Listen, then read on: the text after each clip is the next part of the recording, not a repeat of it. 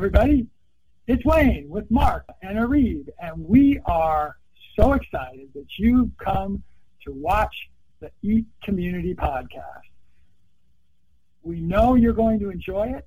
We actually did it live originally on our Eat Community webinar series, which we also invite you to come to, but you will love this podcast that you're going to be listening to right now.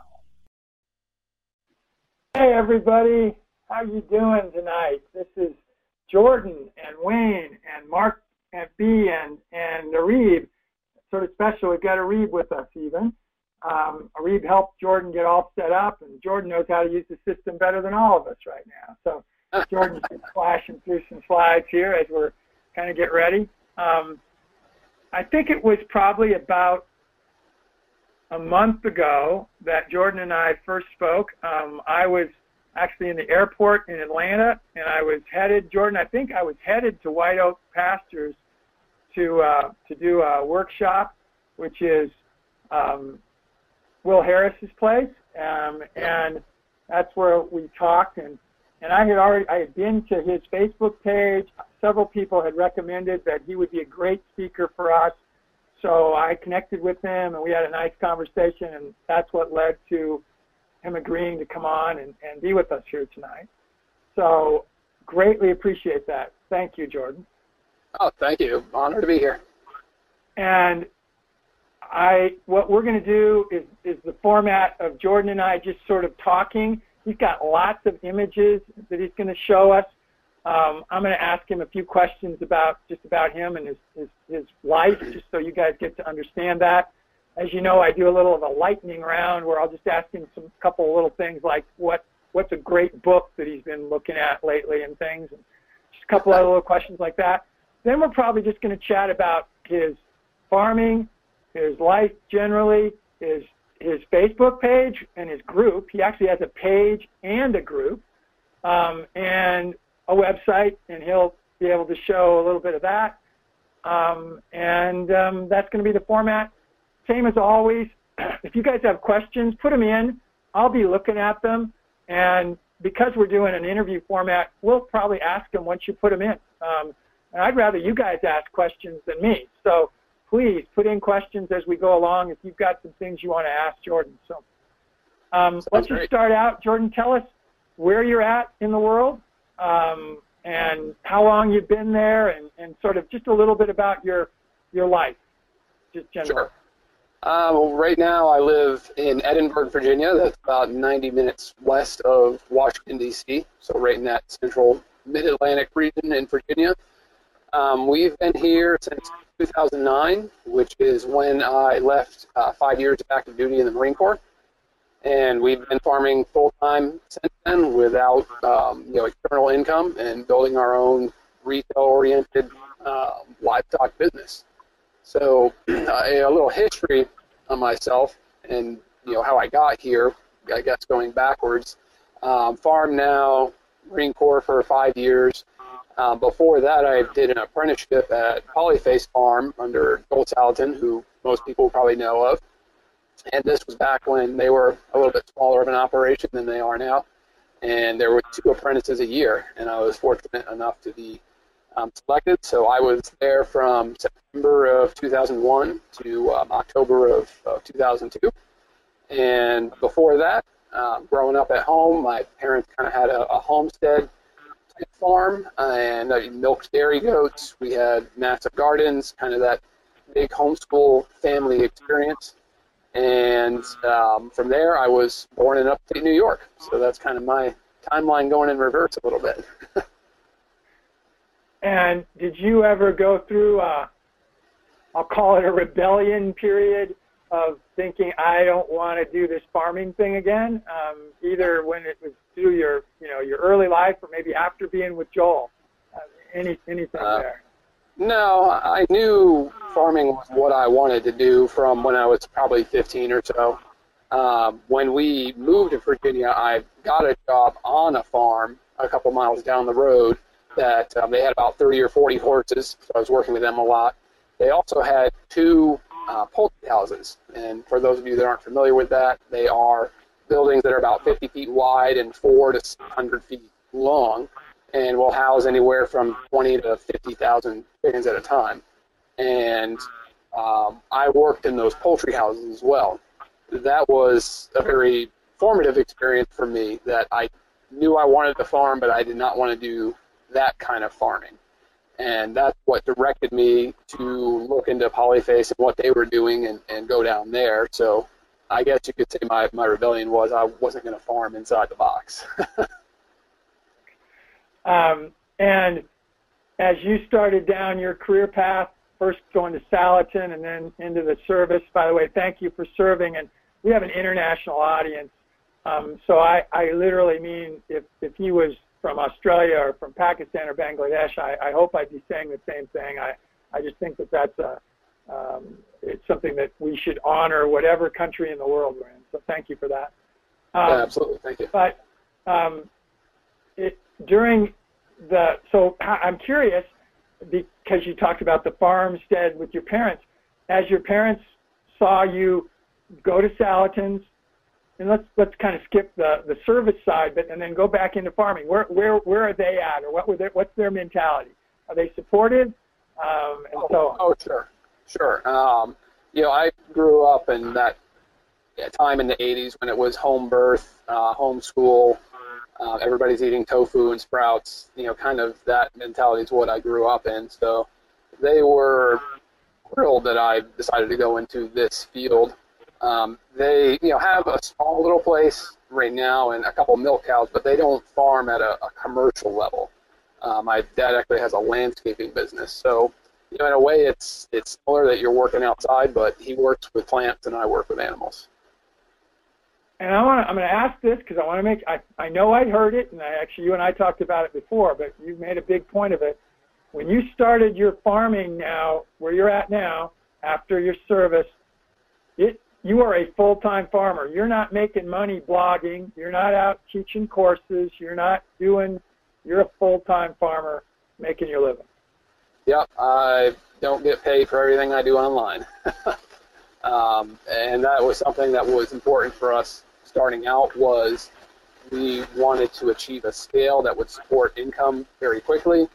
Um, you know, it, and it's one of the most difficult things for young folks looking to get into this field now is how do you do that? Um, especially if you have debt that you're bringing into the scenario. You know, our first year back here farming, I think we paid ourselves less than ten thousand dollars for the whole year, but we were making that sacrifice to invest in building a business. Um, you know, playing for the long-term success and not looking to make a, a pile of money right out the gate.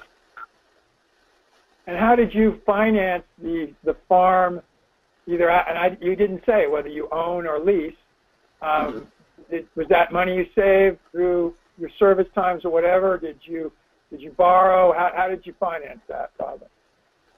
Um, there, there's a misconception that when you start a farm, you have to buy land, and that's something that I've wanted to prove wrong, and we've done so so far. Um, you know, we're eight years into this, and we still don't own one acre of farmland. We we operate entirely on leases um, because that's going to be the the biggest cost when starting out. And something I say is, you know, the land does not make you any money. It's what you do on the land that makes you money. So why would you pour all of your capital into uh, essentially a stagnant, locked up asset? Um, so for us, it was taking resources we had and putting them directly into um, low infrastructure systems and beginning to produce a product. Now, we were fortunate enough, we had a family member that was willing to um, loan us money to get started, and that's something we're actually very close to having paid back. So we set up a, I think about a nine-year note on the money that we got, and you know, been paying it back at interest, just like it was from a bank, um, except it just came from a, a family member Let's talk about the lease side for a minute. One of the things I know we've got viewers that have had happen. I've seen it.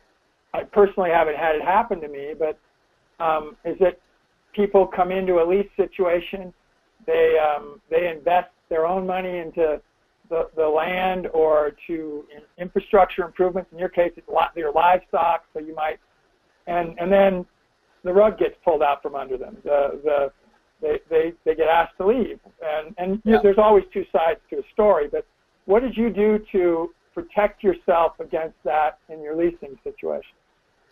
Yeah, that's a very common situation, unfortunately, and usually what brings that on is handshake deals. Um, it's not written down who is going to do what, what the exchange money is, um, what the scope of the operations on the land will be. So those are things we work to define very clearly when we're going to lease a piece of property. And the way that it worked, we've, we've actually leased um, seven or eight different pieces of property over our nine years here, but our core hub farm, which is about a 200 acre place, um, we've had pretty much the entire time. With, with our core farm here, it was all about developing a relationship with that landowner, understanding what his desires were. He's a you know retiring dairy farmer in his 60s. Um, you know what was important to him, and then structuring a lease that honored that also gives us permission to what we want to do, and offers both of us levels of accountability and protection. So starting out here, we just had a one-year lease. We did not put any infrastructure on the farm. I think we just made hay on it. Uh, after that, we went to a five-year lease because everybody was feeling a little bit more comfortable. And then about year three into that five-year lease, um, we approached them and said, we want to do a lifetime lease of this farm. Uh, and that's lifetime for us. So even their heirs will have to deal with us. Um, but, you know, like anything, situations can change, relationships can end. So what we have built into our lease are fail-safe measures that they can ask us to leave this farm. Um, they have to give us a one-year notice, and then also any infrastructure that we have put into this farm that is permanent in nature, so concrete floors, buildings, um, fences, you know, things that we can't take and leave, that has gone into a depreciation schedule. And so if they were to ask us to leave at any given point, they have to write a check for what that depreciation schedule is for us to leave. Now, the other side of that is if we were to decide to leave, we have to give them a one year notice or pay a one year lease penalty, and we're walking on all the infrastructure that we put in. So it gives them security knowing we're vested to, to stay here, and it gives us security knowing they're just not going to change their mind one day and decide they want to get rid of us. And that seems to be about as pure an arrangement that I've seen uh, and, and been able to develop. That's awesome. Um, again, I'm a, a business guy. I've farmed forever too, but I've never had farming as my primary income. Um, and so, but I'm very aware of contracts. We would call that in a standard business contract liquidated damages. So mm-hmm. those are damages yeah. that you're going to get paid because you were harmed by an action, or they would because you harmed right. them. That's a very and, and smart. like any, like anything, it's you can't make a bulletproof contract. Um, you know, so it's about the relationship. At the end of the day, that we have a very good relationship with it with him. He and I can go out to breakfast and discuss things. Um, he is very fascinated by what we're doing because it's so contrary to everything he did and what his buddies did, and he's seeing the results on his farm now that we've been here for um, eight years. You know, he's seeing pastures that were kind of thin and barren now lush with immense amounts of forage. You know, and this is without using any chemical fertilization. So he's he's seeing as a farmer, he's seeing the the results. You know that that indicate um, health of a system, but he's fascinated about how we do it and that worked really well. We, we have a really good relationship with him, and that's something um, that's a high priority for me to maintain um, because we have a lot invested here. You know, even if we were to be paid to leave, still would not be a fun time.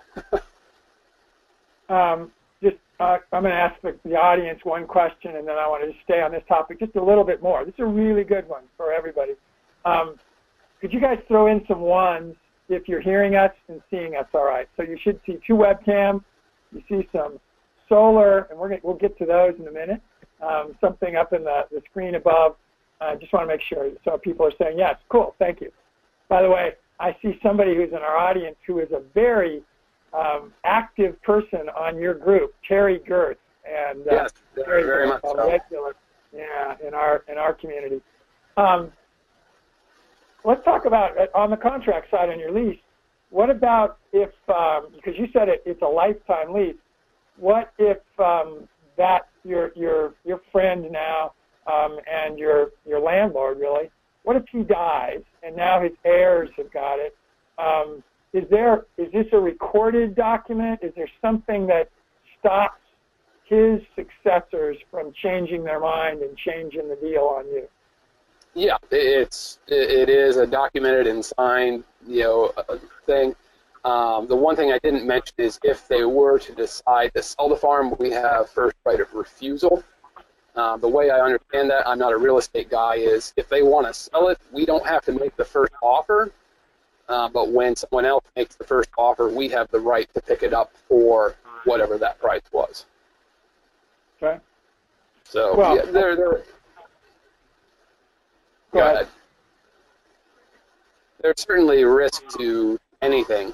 Um, so you know we've had his children out to the farm a few times. Um, it's two daughters. Both of them live um, over 100 miles away. Certainly have no interest in farming.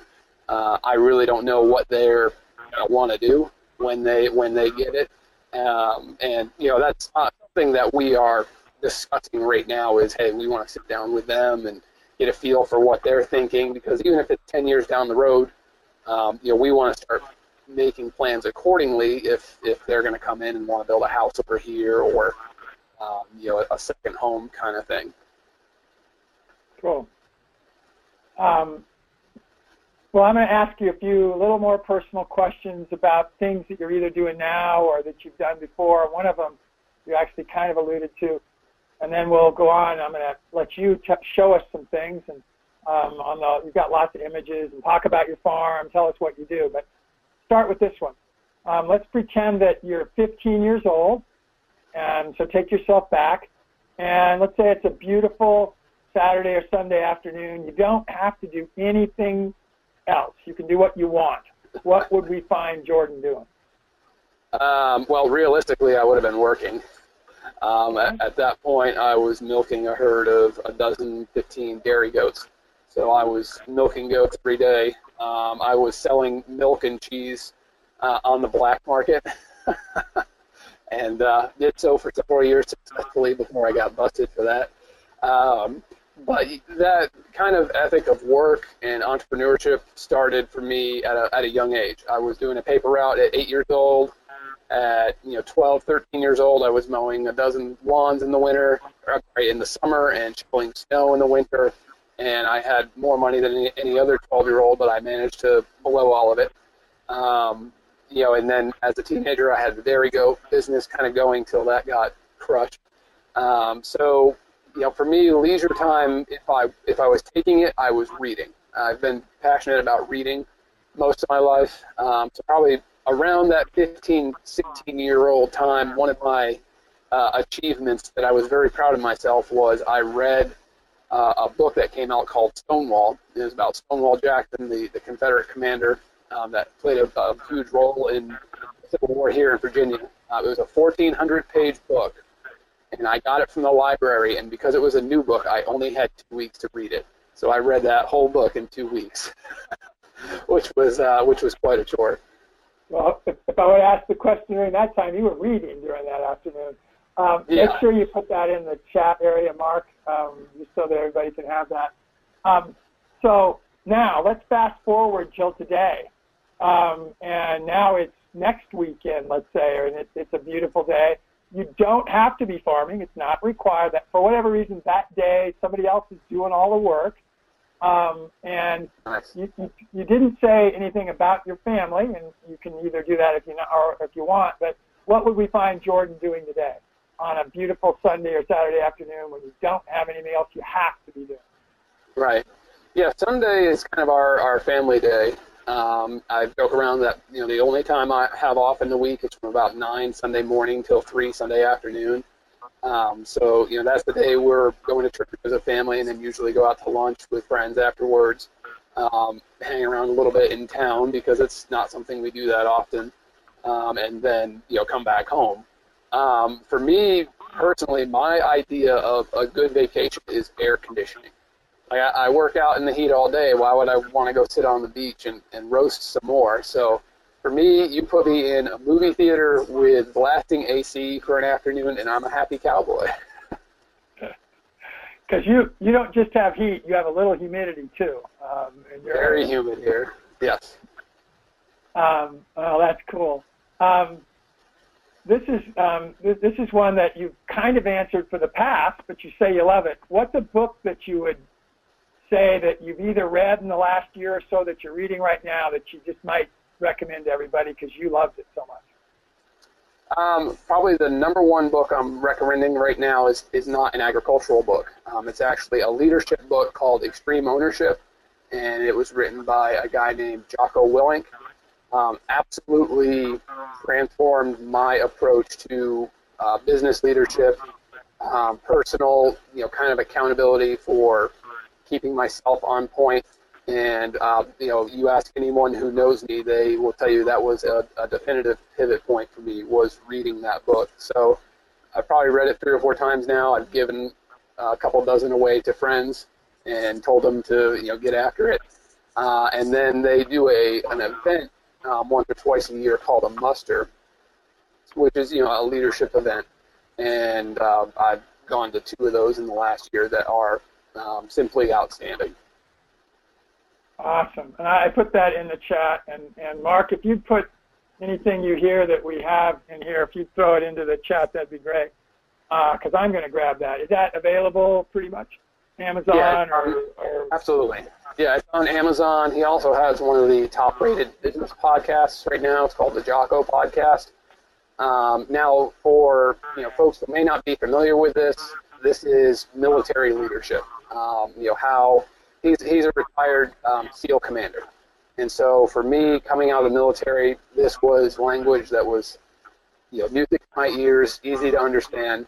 Um, but for someone maybe unfamiliar with with the military, or you know maybe does not um, you know kind of appreciate the military mindset, it might be a little bit of a challenge to get through. Okay.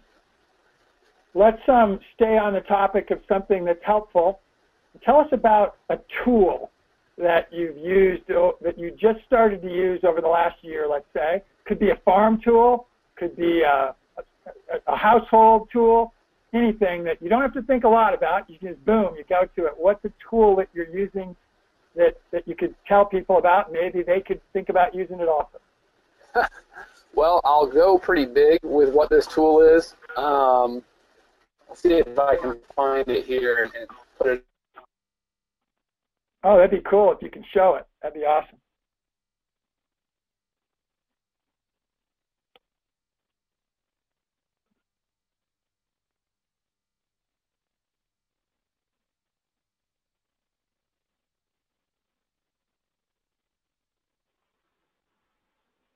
While he's doing that, guys, we're having a little windstorm at my place. I've got the window open because, like Jordan, it was really hot here today, and I take advantage of a little bit of cooling. I don't have air conditioning here. If you hear the blowing wind, tell me, and I'll close the window. Okay. Um, so anyway, I can't find a picture of it, but um, a, a feed grinder mixer, and what that is doing is allowing us to mix all of our own hog feed. Okay. which has taken that cost and cut it in half. So, you know, for me, that's a key thing in scaling these systems is addressing the input costs and what can we do to bring those down.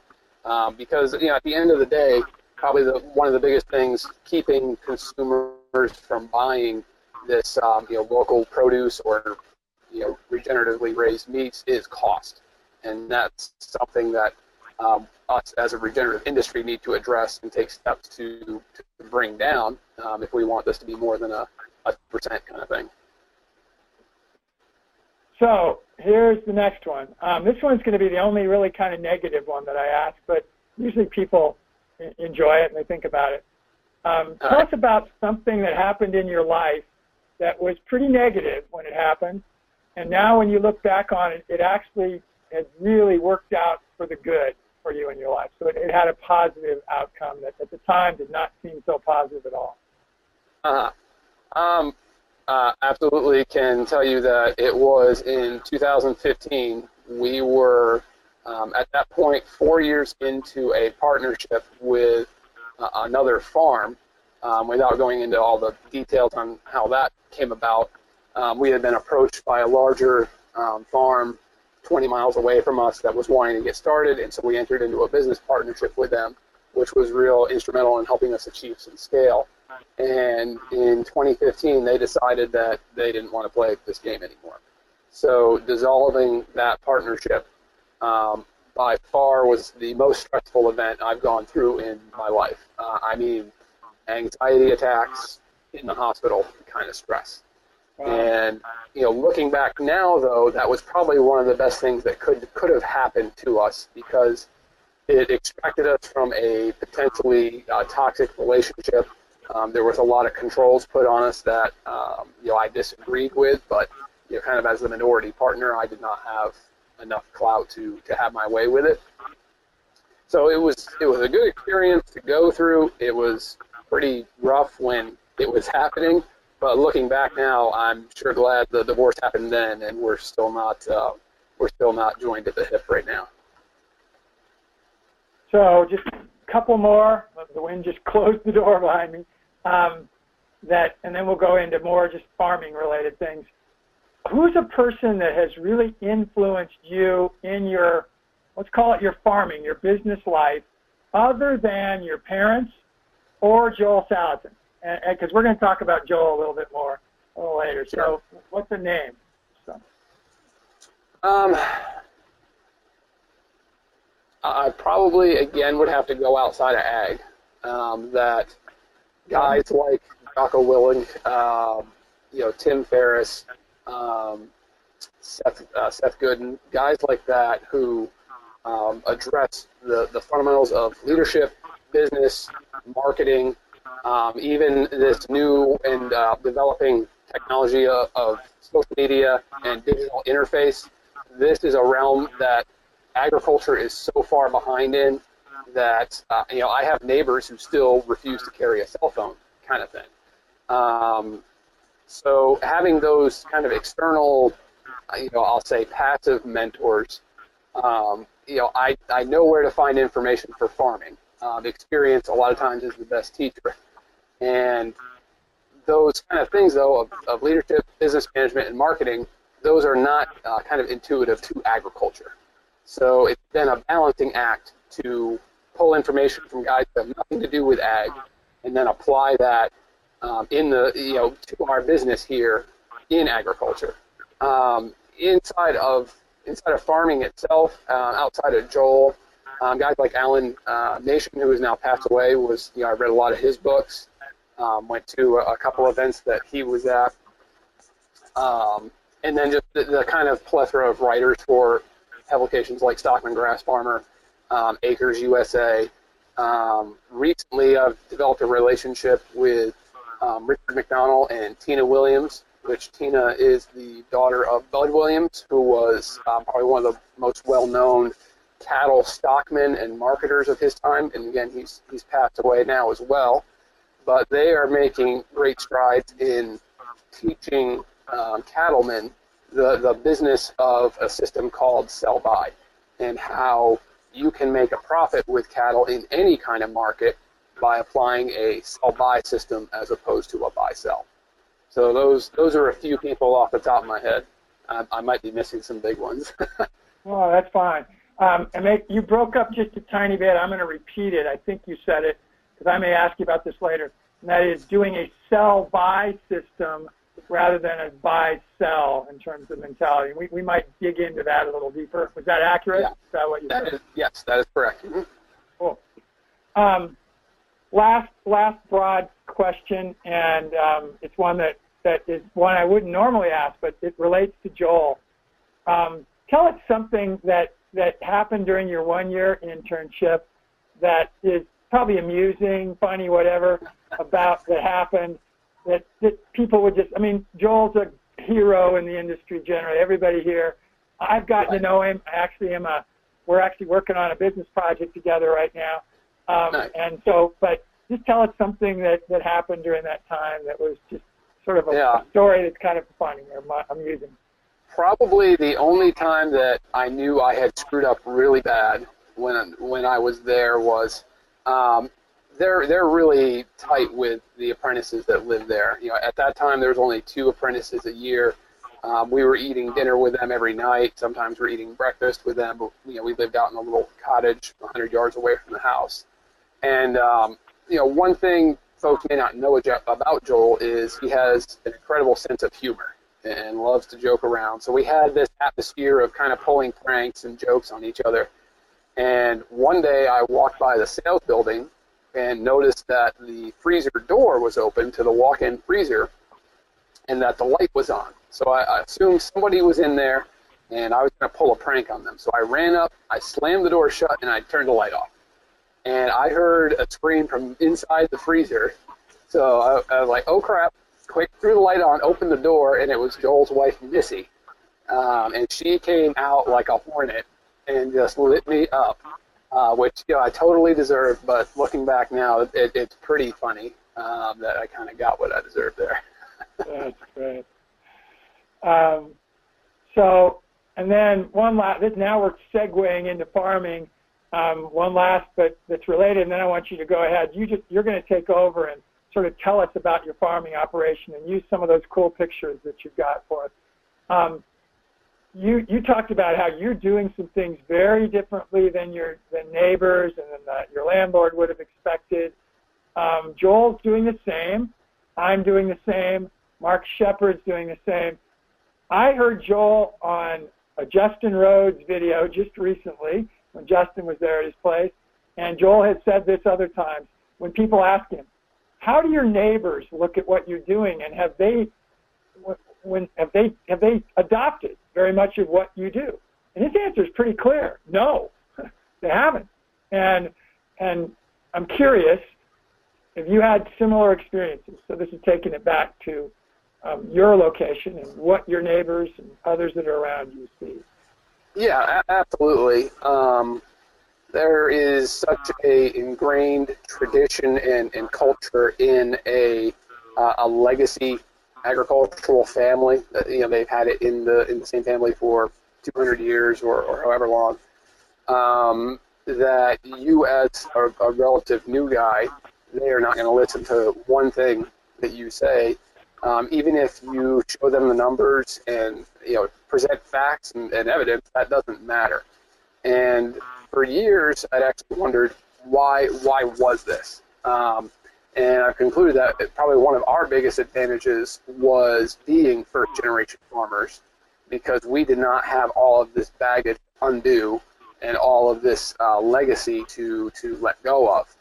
Um, but I think the reason behind a lot of it is have you, have you heard of a concept called pathway dependency? I, I found yeah. it and it seemed to fit what I was observing in farmers around me. That you know, once you walk a path in a certain way, that's always going to be the way you do it. You know, if you always get up in the morning, use the restroom, start your coffee, uh, and get the newspaper, that's your path dependency. And in agriculture, there is so much of this structure um, evident that uh, you know, there's no there's no rhyme or, or reason why people keep doing the things they're doing, except that it's the way they've always done it. And some of them you can try to bring your way, some of them you can't. Um, you know, a recent example was I was talking with a, a neighbor who's got one of the largest farms in in our area, and, and we're friends. And um, I asked him, I was like, so, you know, with your business, um, they're running several hundred pairs of, of cattle on multiple farms and you know crops and all this stuff. I was like, so for your business, do you guys do budgeting or you know how do you control things? And he was like, well, Jordan, I, from with the farm, I've always just shot from the hip, and that just blew my mind that this is a late 50 year old gentleman who came from a family of farmers and inherited all of these you know lands and property and cattle, and they're running the business like it's getting dinner on Sunday. You know that we're, we're just oh, you know, how much money we got in the wallet kind of thing. Uh, but that's that's incredibly common. Um, so yeah, a, a, very similar experience to Joel.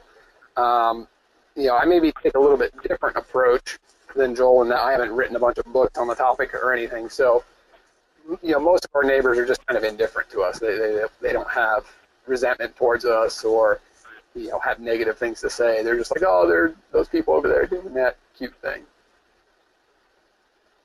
Yeah. All right. Well, let's segue now. I love. I have. I'm total curiosity of the picture we're seeing right here. So uh, let's uh, let's segue into. You just tell us about your farming situation. What, what do you do now today? You're a livestock farmer. Use the pictures. You you just take it over. Take it for as long as you want to go. About telling us about your your your operation. If people have questions while you're doing it, I might interject those. And and we've got about a half an hour left here, a little less than that. So you take whatever you want, and then we'll go back and do some more chatting. Sure. Um, I'll just go through some of these pictures and just talk a little bit about them. These are just random ones that I have put together. Um, what you're seeing here, this is a delivery of basically an entire farm's worth of animal containment. So you look back at animal livestock in particular in a historic concept, there, there are a couple patterns that you see emerging. One is that it was always easier to bring feed to your animals than animals to the feed. The only exception to this, I think, would be the rangeland grazing uh, that went on for a few years out west where they were moving these huge herds around, but you know, the advent of private property and fencing and railroads kind of put an end to that. Um, but you had to have a containment for your animals, and it was easier to harvest the grain out in the field and bring it to your animals. The reason for that was, say, two, year, 200 years ago, um, you hear of this thing called rotational grazing. The only way that you could achieve that is if you're going to build a stone wall or a wooden fence every day. Now, a good stonemason can put down about 10 feet of wall a day. So you imagine if you wanted to move your cows in a rotational pattern across a farm, it was pretty much impossible to do because the infrastructure required was so uh, intense and, you know labor uh, laborious to, to pull off. But this picture here, this is uh, netting in here, electrified netting. These are chargers. There's other stuff in here. This allows us to run hundreds of pigs and, or chickens, cows on our farm so what has changed is technology. We don't have to build a stone wall anymore. Uh, we don't have to build a wooden fence to keep our animals in. We can use one strand of polycord and hold in a herd of a thousand cattle if we want to. Now, what has not changed for the majority of conventional agricultural thought is we're still locked in that path dependency of it's easier to bring feed to the animals and that's what you see in in animal uh, agriculture today. Is animals have been confined. It's not just the the barn lot and a small pasture anymore. Yeah, the animals got moved into the barn for a time, and now they're in the barn all the time, and now it's a lot more of them in the barn all the time, and we're still bringing that feed to them. So it's very, uh, very costly. The infrastructure is incredibly uh, heavy that's needed to support all of these things, and that's there, there are reasons why the agricultural community as a whole suffers with things like debt because the, the heavy players have figured out how to offload the biggest cost of animal production, um, which is the housing cost. That is the responsibility of the farmer now. So, you know, for instance, um, where we live in Virginia is a huge poultry producing area. In fact, a new one was just built behind our farm two years ago. Um, each one of these poultry houses cost about four to five hundred thousand dollars to build, and then there's ground prep for them. Your average poultry house nets the farmer about ten thousand dollars a year, so he needs three or four at a minimum to, to get by. So it doesn't take much of a math education to figure out at 500 grand a pop times four, you're two million in debt to make forty thousand dollars a year. Now, would anybody make that play on Wall Street? No, I don't think so. But people are lining up to do it because they see that as well it's a secure paycheck that I can get and I can farm in the evenings and in the mornings before I go to my day job. Not freeing the mind enough to ask the question, why do I need $2 million of infrastructure to produce a chicken? So for us, a, a foundational principle for our operation is we want everything as light as possible, as portable as possible. Mobility is designed into everything. So really, you know, back to what we were talking before about the lease, if we had to leave this farm, pretty much everything that's important to us for production is going to leave with us. Um, so that, that kind of explains this picture right here is that we don't need huge stone walls or fences or massive barns anymore. We have, um, you know, we have plastics, we have stainless steel filaments, we have solar panels, we have all these things that allow us to manage in the field and begin a return instead of bringing feed to the animals, bringing animals to the feed. So does that, that kind of make sense, or am I off in the weeds somewhere? no, it makes total sense. I'm going to ask you one question, though, just because of what. Go back to that slide real quick. Um, and I haven't ever asked anybody else this, so I'm curious. So I'm a huge portable fencer, fence user for an alpaca herd and for chickens, right? And I use Pioneer fencing, just like you have. Why doesn't Pioneer have a competitor yet for their netting? Have you ever thought of it? Um, yeah, Premier they do. I, I forget the name I said of. Pioneer, and I, I meant Premier. Sorry, yeah. Yeah. Um, they do. I think it's called Kenco. Um, is a competitor. The the issue is right now they're just not, in my opinion, not the same product. Um, you know, they, they might be working on it, but I've used Premier since oh early 2000s, and I, ha- I guess I have past dependency on it. yeah. Well, I just have always thought, and I meant I meant to say Premier, um, that I've seen some of that other brand, but don't know anybody that's really using it and having any good experience. Anyway, go back to your slides. So appreciate it. Yeah. So this right here was um, when we were in partnership with this other farm. We actually bought a poultry farm that had four of these huge houses on it, and we converted the houses to um, wintering facilities for all of our animals. So we were able to pick up, uh, you know, this place for three or four dollars a square foot um, for roof space, which you know we, you can never build that cheap. And we ripped the sides off the buildings, took out all of the feeder and water systems, which would be hanging down through here, and uh, overwintered our, our animals in there. So about that one.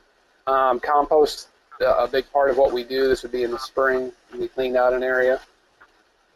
Um, okay, so segue into pigs a little bit. Um, pigs are probably the the animal that I'm uh, most interested by or, or fascinated with. That it's it's an animal that with proper management can do its own plowing of the ground. It can plant the seed if you broadcast it, and then you can bring it back and it can harvest it later. So it, it's a it's a uh, disc, it's a harrow, it's a plow, it's a planting machine, um, it's a cultivator, it's a combine, all in one. The, the key ingredient is our management.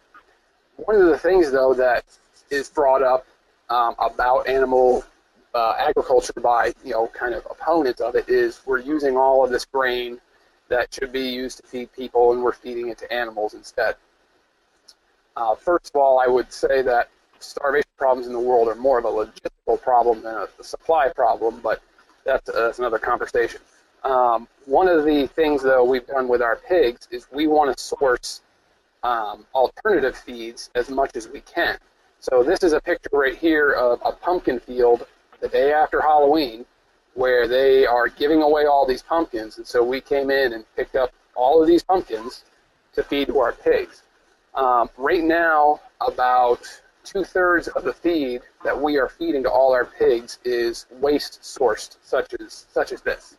Um, we're getting peanuts from a peanut mill down in North Carolina that the, the plant generates 100 tons of wasted peanuts per month. These are the ones that just fall out of the machinery and um, fall on the floor. So we're using that as our protein base.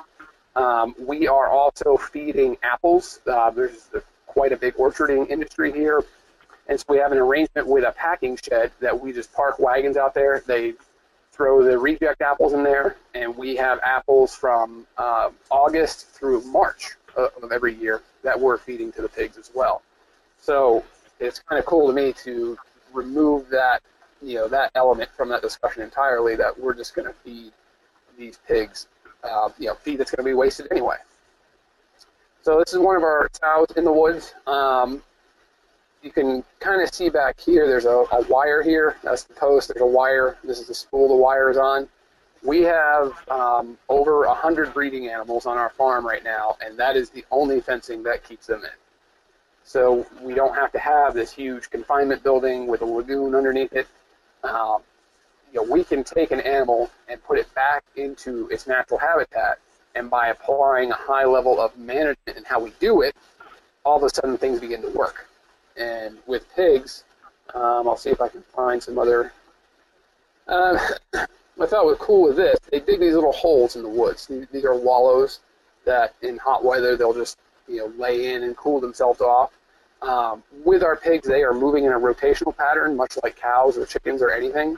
So they are only touching one place in the forest um, once, twice a year for about a week. And what was cool was I was walking through an area that pigs had been through the previous winter, and there was this little uh, puddle there from where they had dug out an area, and it was chock full of amphibians. So we are, you know, creating habitat for animals other than just the pigs. And you know, I'm no ecologist, but I think they say amphibians are kind of the uh, the bellwether um, species for health or decline of an ecosystem. Yeah, they're, they're the equivalent of what you hear them talk about as the canary in a uh, air in the coal mine. Yeah, yeah. yeah. Um, let's see. Oh, so this is one of our eggmobiles that we built. Um, cost is something I think people can get a little bit carried away with. That you think you have to have the Cadillac of everything, and you know I've seen people spend five, six thousand dollars on an eggmobile that'll hold two or three hundred hens. Um, this one right here costs seven hundred bucks to build.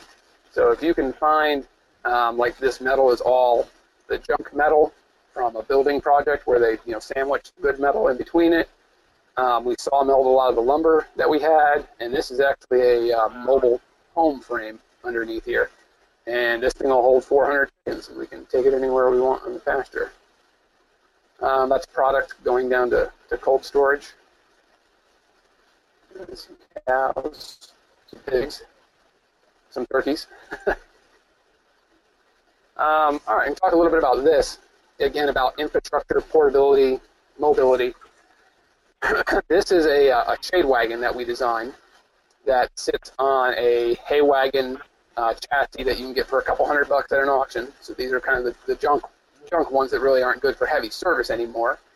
Uh, this is some sawmilled lumber on here. And then to build this frame structure, um, this is the fencing material for a chain link fence that you can find at Lowe's. And then these ribs are made out of electrical conduit. So we're just bending them to make the ribs here and then putting a shade cloth over all this. Now the neat thing about these wagons is we don't want to have uh, a piece of deer be mono-species in, in what we can use it for. We want something that can be used for multiple different kinds of animals, as we're then spreading that cost across a wider base. So we have used these shade structures for turkeys, chickens, um, egg layers, ducks, pigs, sheep. The, the only thing we can't use these for is cows because they're they're too short. But again, a super cheap um, source of shade that we can put anywhere out on the field where we need. We even take these down the road sometimes, which I'm sure gets the neighbors looking. but you can see behind here, this is that electrified net keeping these turkeys on the field. Now let's see what other pictures. All right, so this is a little bit more high-tech piece of gear. Um, you know, we're talking about big stone walls and fences. Um, another thing when you're dealing with cattle is corral systems. You know, you having this big thing. Um, there are companies now that make portable corrals. So this entire thing folds up onto a trailer that's right here in the center, and you can drop it onto a truck. And I towed this thing from Kansas to Virginia down the interstate. That's that's the kind of road trips it can make and we could take it out into the pasture wherever the cows were and put them in it for when we needed to sort one off or put it in the head gate or take some to the butcher.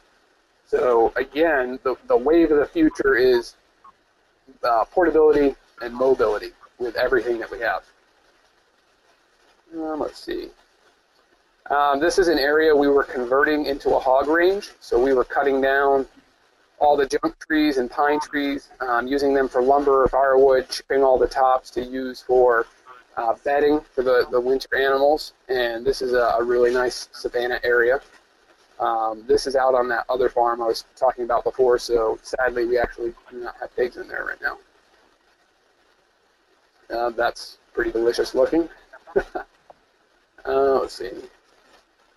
Um, this is some of the lumber that we saw milled. You know, if, if we have wood on the farm, it's a great resource to use for all of our own projects. Let me see what I can find here. Before, before you go on, tell us a little bit about your sawmill, because I'm guessing it's not just the Cadillac that you find. You know, you, you probably did something innovative to get your sawmill.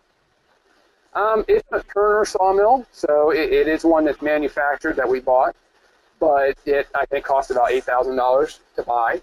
So it's a little bit of money, but it's nowhere near um, the amount you, know, you would spend to get a big stationary sawmill. These little portable ones can handle um, up to a 30-inch log. They can be uh, 16 feet in diameter, which is most any of the lumber that you will need on a farm will, will fall within those dimensions. What do you think your ROI on that? You know, the, so let's say 8,000 cost, and just based on your savings for being able to mill your own wood versus buying it even at an auction, even low, you know, or at Lowe's, obviously. I bet it's I bet it's a shorter time than most people would think. I, I've never really penciled it, but I would imagine within the first year it paid for itself, and we really don't use it that much. Um, it needs to be used a lot more. Um, something cool that we're doing right now is we're starting to sawmill um, hardwood lumber that we want to use in a house that we'll build someday. So we don't even know where the house is going to be, but we're going ahead and sawmilling black walnut, yeah, and, and oak, and just stickering it and putting it away, and it'll be there when we want it down the road. That's gold. That's wood gold because that's not going down in price over time. So. Yeah. Yeah. Um, by the way, I, so I'm going to give a little me side of me out, out here. I'm a really strong believer in what's called the collaborative economy. And so on my farm, one of the things that's just my pet peeve is anything that's not used an optimal amount of time. And so I will figure out, you know, a, a piece of equipment that's got some value, and $8,000 would be one. And I try to figure out ways that it gets used more. Um, so is that something, you know, would, would the potential for other neighbors to use it where they, you know, you'd be getting a lease payment from them or you'd share or do something? Is that an, op- an option for you? Something that yeah, you would we, consider? We actually bought it um, half and half with a neighbor farm. So they've okay. used it a bunch for stuff they've built. Um, for the last year, it's been sitting on my farm and not doing much at all, but it's it's gotten good use by everybody. Okay, awesome. We'll keep going here. We got about 10 minutes or so. Guys, throw in any questions that you have. Um, and, and um, we'll so, just make sure that we get those answered. Yeah, this is just a picture from this spring with some of the cows that we bought last year. Um, talk a little bit about, about these. That what the question gets asked: What cows should I buy? And this is something in that Bud School, Bud Williams School of Thought that they address. That at any given time, there is an undervalued animal on the market, and there are overvalued animals, and that is part of the sell buy is that you always want to sell the overvalued and buy the undervalued animal. And there's formulas for figuring that out.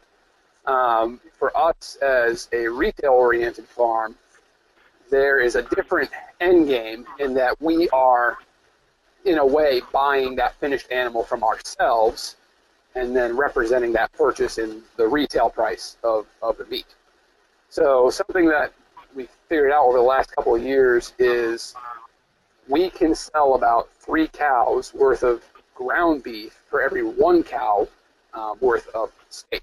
There's a huge demand on the market for ground beef and not as much so for steak. So we looked last summer at the market and said, in light of the demand we have, what is going to be the best buy?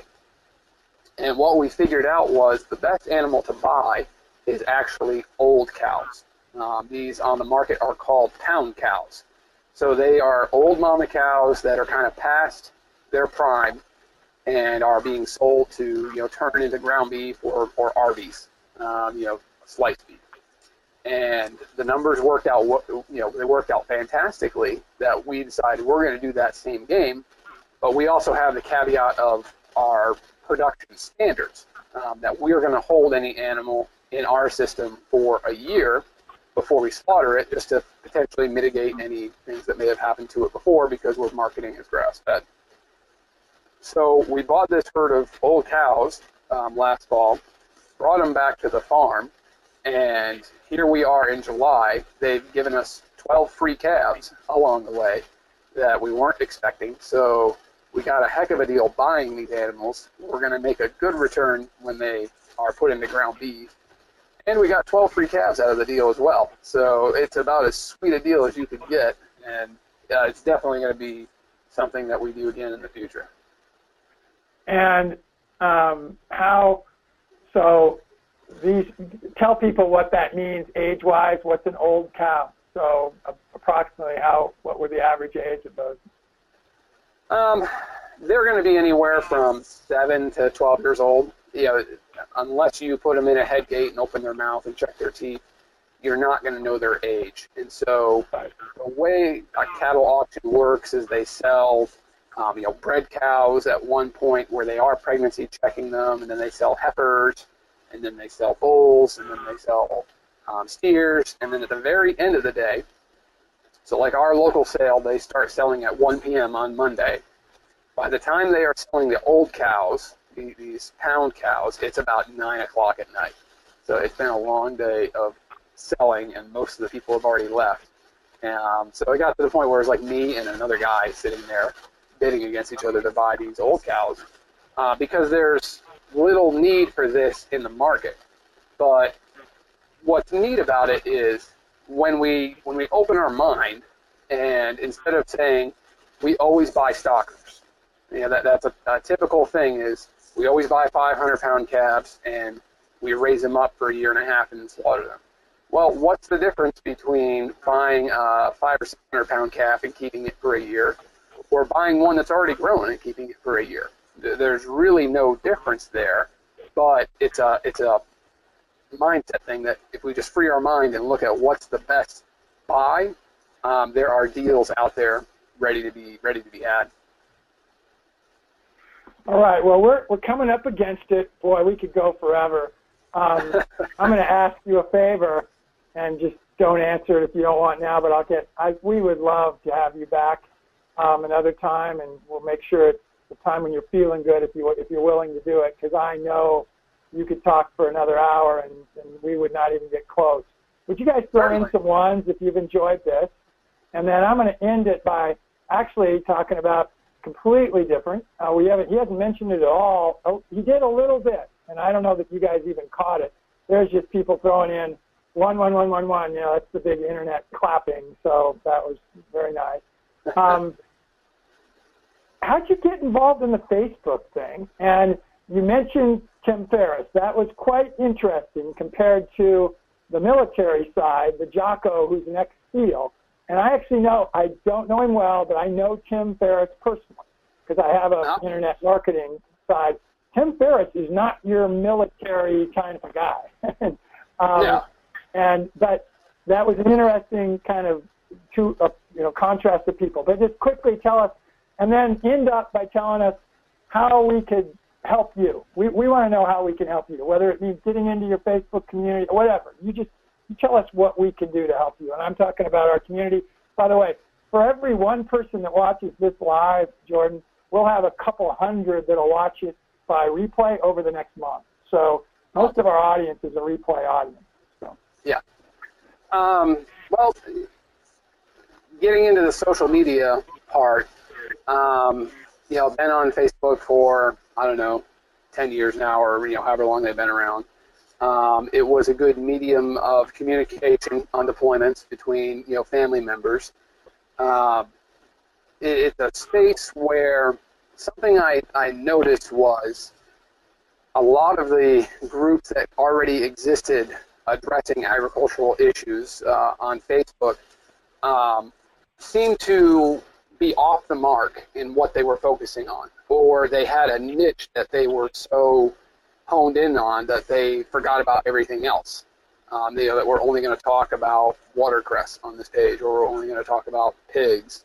Um, and if we have differing opinions on something, um, you're going to get crucified by the group. And so, uh, it's probably a couple years ago. I've always got a couple thoughts for business running through my head, and a real uh, silly one was I was like, it'd be really cool to have a business um, using the acronym FBI because you know that'd just be kind of silly to like run around a farm with FBI on your shirt and it, would get some laughs. Um, so I came up with the idea of farm built innovations. That was kind of the first iteration of it. And it, it does tie into the one thing I didn't mention is I did um, ag consulting when I left Polyface for a couple years, working with families who were trying to get farms started. So I kind of had that in the back of my mind that um, I, you know I wanted to have eight, ten years of, of legitimacy behind me actually doing this before I got back into the, the teaching and, and mentoring field of this because it seems there's a lot of um, there's a lot of guys out there who maybe aren't as experienced as they kind of purport themselves to be. Um, and what I wanted to build was a platform that is very simple steps on how we do this um, and doing it to scale. There's a lot of homestead stuff out there as well and backyard flocks, but you know I've never been interested in doing this type of agriculture small scale. You know, I'm one of the guys that believes to my core that we can feed the world doing this, and we have to get out there and you know start either doing it or teaching how it's done, getting after it that led to starting the, the Farm Builder page. The, the first one I actually started was the personal page, um, Jordan Green dash Farm Builder, just to show what I was doing and have conversations. And then at, at uh, about a year ago, I was like, I'm going to start my own group, which is the, the Farm Builder Entrepreneurs one, um, which I think is up here. Uh, no, that's trying to take me to the website. um, and kind of what we're focused on is building scaled or building pasture-based livestock systems at scales supporting full-time income. That that's kind of our direction that we're going with Farm Builder. Is it doesn't matter if you're doing cows, pigs, chickens, um, ducks, you know, alpacas, what have you. If we want if we want farming to truly um, be sustainable, to build that next generation of, of agriculturalists, we have to figure out how to do these things at a scale that's going to support incomes. Um, I'm sure you've heard the statistic that's thrown around about the 90% or 95% failure rate. Uh, I don't know where that came from, but it, it's used all the time. Um, so that was kind of our goal. We wanted to show the simple stuff that we're not going to get into the weeds about how the fungi interact with each other in the soil and the grass and nitrogen fixing. There's a lot of good information out there. What's not as available for people is how to fill out a cut sheet when you have the cow butchered, or how to do a cut audit and design your pricing structure so that when you're selling the T-bone steak or the pound of ground beef, you're actually making money and not just copying what the farm a couple miles away is doing with their pricing schedule. Um, so that, that's our goal with Farm Builder. Um, we do have a website that, if I can um, get after enough and finish, will be going live uh, soon. That'll be called farmbuilder.us. And that's going to have a lot of resources for people um, that I've talked about. It'll have ways that um, people can connect with us and contract us for services if they you know, if they would like to. But our goal has been to disseminate this information as widely as possible and help people actually build um, stable businesses so that they don't pursue this farming dream and then three or four years later um, they've exhausted all of their resources, they're burned out, they're getting a divorce, and they think farming is the dumbest thing they've ever done. Awesome. So now answer my last question. What can we what can we as a group that's growing and we care. Our whole goal is to collaboratively help people make some money, making people on the planet better. What, what can we do as a group to help you? Um, I, I love what you guys are doing. That you're focusing on the economic aspects of this, which you know I agree is um, you can't have true sustainability without profitability. You, you, you can only crush something up for so long. So, so I mean, spreading the word, uh, join the group if you would like. Um, you know, what I really love is when people share in the group um, specific things that they're doing. If they have a specific set of numbers, um, you know, this, these things don't have to be proprietary. It's not rocket science to figure all this stuff out. So, you know, share how you do your cut audits or how you're marketing your product. Um, those are those are really neat when people actually, you know, give information that's really useful to a lot of folks. Awesome. Well, we went a little bit over, guys, not much, but this is well worth it. I know all of you said you were enjoying it. I want to just thank Jordan amazingly from my heart, and he talked about um, you know what he does on a Sunday, and, and uh, I do the same. And so, bless you, my friend. And um, and then um, uh, again, I'm going to try to convince him to come on back with us another time, and uh, we'll talk about that later. Um, as you get farmbuilders.us up and going, maybe I'll throw out that we could help you. Um, maybe even as you get that going, to uh, we've got some. We, I have some skill. I have some skills and some tools that maybe you, you might want to use as you get that up. I'm. Are you using a WordPress? Um, yeah, it, it is a WordPress. So. Yeah. yeah. And there might be some things. We've got my wife is a is a website builder, and and that's you know what she's done for 25 years. And anyway, there's other things that we might talk about that we could help you with. And everybody join join the group, farm builders, entrepreneurs. Um, you know, again, he's not making money from this. I hope you guys saw that, and that, that's not the motive of that site. So please do that. And then I'd love to. I'm going to ask one thing as a favor from you also. Um, you know, we might do what we did for yours here, which is to advertise that you were speaking tonight.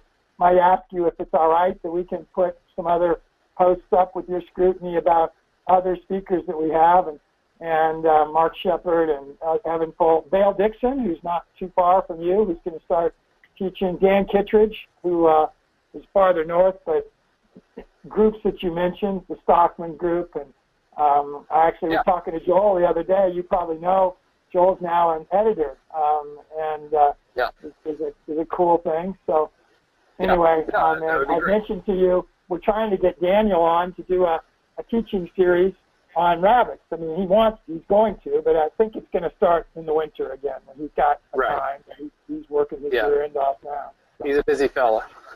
yeah.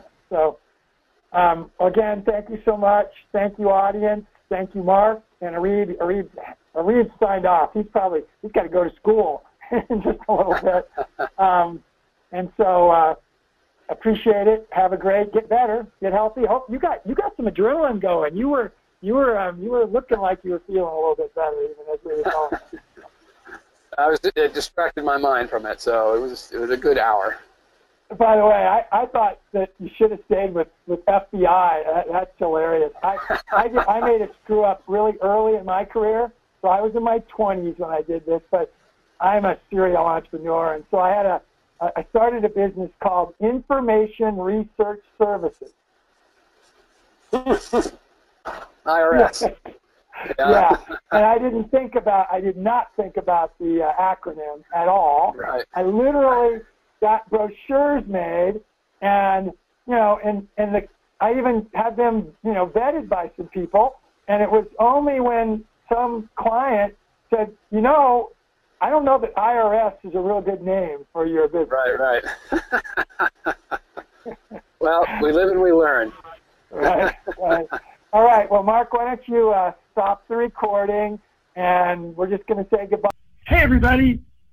I bet you enjoyed that immensely. That was one of our most amazing presentations here at the EAT community. Please look forward to our next podcast in the very near future, and we look forward to seeing you again on the EAT Community Podcast.